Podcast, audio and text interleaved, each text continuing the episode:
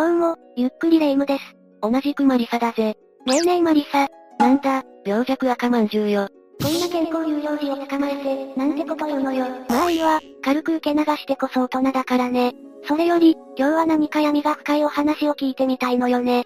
いいだろう。じゃあ今回は、死の理由に不審な点が残る芸能人5000を解説するぜ。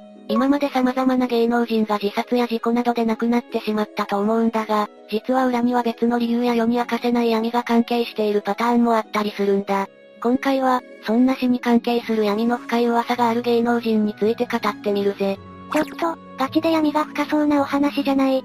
これは覚悟がいるわ。心の準備はいいか？早速スタートするぜ。それじゃあ、ゆっくりしていってね。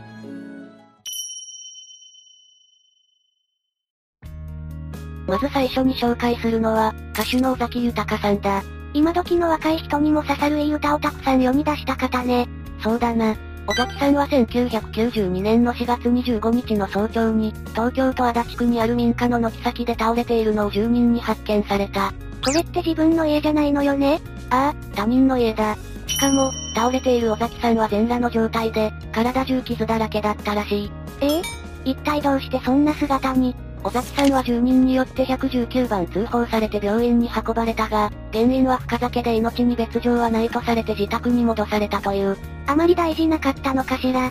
よかったわ。しかし翌日26日の午後に家族が尾崎さんの呼吸が止まっているのを発見。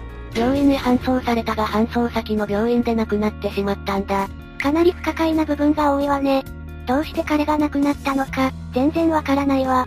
司法解剖の結果、死因は排水腫であることが発表されたぜ。排水腫体の傷とは関係ないのかしら？排水腫は激しい暴行が原因でも起こる。実際に力士の方がぶつかり稽古を行った末に排水腫で亡くなった事件も起きているしな。じゃあ、やっぱり他殺？確かに彼の体にはたくさんの傷やあざがあったため、尾崎さんが何者かに暴行を加えられた可能性も考えられた。しかし、司法解剖や調査の結果、事件性とは関係なしと結論付けられているんだ。そうなの？なんかあっさりと事件性なしと認められちゃうのね。というのも、尾崎さんの遺体から薬物反応が検出されたからと言われているんだ。排水腫は薬の過剰摂取によって引き起こされたものだと結論付けられたんだよ。なるほど。でも、傷の件については腑に落ちないわね。ああ、それについては尾崎さん本人が転倒したり、転げ回っていたのを見たという証言もある。彼の死については判然としないことが多いからか、その後ファンたちが署名を集めて再捜査嘆願書を提出したが、受理されなかったようだ。警察の中ではこの件は解決したことになっているのね。真実は闇の中だわ。次に紹介するのは、タレントの飯島愛さんだ。引退前はテレビで見かけることが多かったわね。そうだな。彼女は2008年12月24日に、自宅で亡くなっているところを親戚によって発見された。確か2007年3月に芸能界を急に引退してて、そこからの不法だったから世間も騒然としたのよね。ああ、36歳という若さもあって、彼女の引退理由や死因については様々な説が囁かれているみたいだ。そうなのね。そもそも、飯島さんはなんで亡くなってしまったの？最初期の発表では不明、その後の警察の発表では肺炎とされたぜ。だけどな、健康だった彼女が肺炎で亡くなってしまうなんて何かおかしいとも言われていた。現に、引退前にテレビ番組で有名な霊能者、木村藤子さんに、引退理由は健康上の問題ではない、と指摘され、飯島さんは図星だったかのような反応をしていたんだ。そうなってくると、死因に潜む真実が気になってくるわね。その後時は経ち、今から数年前に無名 YouTuber が飯島さんがこの世を去った理由、真相を動画にしたんだ。ちなみに、それは飯島さんが出演していたテレビ番組のスタッフから聞いた話だったそうだ。じゃあ、ある程度の信憑性はある話なのね？ああ、動画はかなり再生されたそうだが、配信者の自宅にあちらの筋の男が訪問してきたそうだぜ。配信者は怖くなり、該当の動画はすぐに消したらしい。それは動画の中で語られていたことが気になってくるわね。どうやら事務所とのトラブルや、裏社会との関わりについてが語られていたらしい。飯島さんは生前、芸能界の大物や裏社会の人たちに泣かされている多くの後輩たちの相談に乗っていたんだとか。飯島さん自身も、その問題を解決するために業界内で声を上げ続けていたそうだよ。これが謎の引退や、彼女の最後に関係があったのでは？と言われているな。さすが飯島さんだけど、業界の闇は大きすぎたのかしら。飯島さんと仲の良かった鈴木紗理奈さんは、飯島さんについてこんなコメントを残していた。悪口を言う人、権力を乱用するような人に対して、正面切って戦っていた印象。すごく慕われていたのね。でもやっぱり、彼女は誰かに？どうだろうな。まあ、この件に関してはこれ以上言及するのは危険かもだ。どうしても気になる人は、自己責任で色々調べてみてくれ。消されたくないので、私はやめておくわ。次に紹介するのは、タレントでグラビアアイドルの上原美優さんだ。種子島出身の貧乏アイドル、として有名だった方ね。そうだ。上原さんは大家族に生まれて経済的に苦しい環境で育ったみたいだな。それを面白おかしく語っていた様子が印象的だったぜ。そんな上原さんは、2011年5月12日に自殺で亡くなったとされているんだ。自殺だったのね。上原さんは当時恋人と東京都目黒区のマンションに二人で住んでいたんだが、11日の夜に、2時間ほど一人にしてほしい、と言って恋人を家から出した。そしてその後、恋人の携帯電話に死をほのめかすような内容のメールが送られてきたという。え？ー、恋人の方もかなりびっくりしたんじゃないかしら。ああ、彼はすぐに上原さんに電話をかけたが繋がらず、家へ戻ってみるとそこにはスカーフとベルトをドアに引っ掛けて首を吊っている上原さんがいたんだ。なんてこと？その時点では上原さんには息があったんだが、翌日12日の午前3時半頃に搬送先の病院で亡くなったそうだ。ああ、助からなかったのね。一体何が彼女を自殺に追い込んだのかしら？後に上原さんの所持品を確認したところ、彼女の手帳に、お母さんが死んで辛い。このままのスタイルで仕事して先行きどうなるか、という内容のメモ書きがあったんだ。お母さんが亡くなってるのね。ああ、2010年に母親が病気で亡くなっていて、そこから上原さんはかなり精神的に不安定になっていたそうだ。彼女は生前にも何度か自殺未遂をしていたと言われているから、もともとストレスの多い人生だったのかもしれない。お母さんの死がとどめとなってしまったのかもしれないわね。きっと仕事にもかなりの不安を感じていたんだろうな。大家族の一員であるだけに、家族に迷惑をかけるわけにはいかないと思っていたのかもしれない。また、上原さんの死因は別にあると指摘する声もあるぜ。それが、以前間、連合のトップと交際していたという噂があり、それと関係しているんだとか。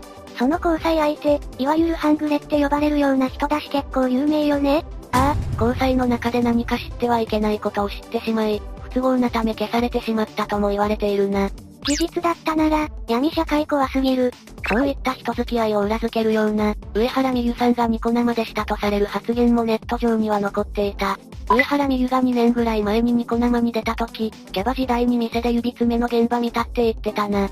そこに有名芸能人が絡んでたって言ってた。怖いわね。まあこのコメント自体の信憑性も今となっては疑わしいけどね。そうだな。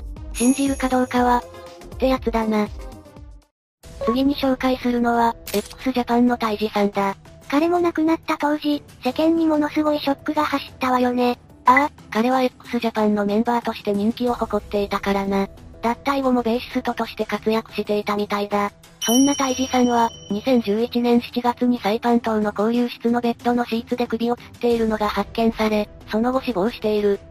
え、え？それは一体、どういう状況で亡くなったの？まず、彼は7月11日にサイパン行きの飛行機の中で、当時のマネージャーと大喧嘩をしていた。彼はかなり興奮した様子で窓や座席を叩いたり蹴ったりと暴れ、逮捕されている。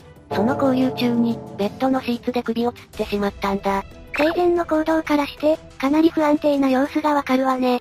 その後彼は治療も虚しく脳死状態となり、家族の同意のもと延命処置が外されて死に至ったという。うーん、それにしても、騒動を起こした後でなぜ自殺を図ることになってしまったのかがわからないわね。そうなんだよな。それに、大治さんの死には不可解な点がいくつかあるという。何かしら？まず、彼の婚約者が遺体を確認したんだが、首に圧迫痕や削除痕がなかったそうなんだ。つまりは、自殺をした時にできるはずの傷跡がなかったってことねああ。さらに、大治さんがすでに意識がなくなっていたとされる時間帯に、婚約者に大治さんからメールが届いている。え？えそれってかなりおかしいわよね。ちなみにどんなメールだったの？お金を指定の口座に振り込んでほしいとか、大治さんの実家の住所をしつこく聞いてくるとか、そんな内容だ。なりすましの誰かが売ってる可能性大な内容ね。その上、遺体の口に粘着テープのような跡があったり顔が腫れていたり、胸に棒状のあざがついていたり、彼が亡くなった後に彼とレイのマネージャーのツーショットが削除されていたりとおかしな点がたくさんあるという。この女性マネージャー、大治さんの生前からどこから持ってきたかわからない怪しい仕事を彼に受けさせようとしたりしていたらしいんだ。それが原因で、たびたび大治さんと揉めていたとか。それは、いやでも何か黒幕がいるんじゃないかと思ってしまうわね。ちなみにかなり事件の匂いがするけど、ちゃんと捜査されてないの？海外で起きたことだから、日本からは手を出しにくかったのかもしれないな。大治さんの遺族や婚約者さんは、彼の無念を晴らそうと奮闘したそうだが、結局はうまく取り合ってもらえずじまいだったそうだ。これでもし大治さんの死因が自殺じゃなかったとしたらと考えると、ゾッとするわ。最後に紹介するのは、俳優の沖正也さんだ。太陽に吠えろ、とかいろんな話題作に出演されてた俳優さんね。そうだな。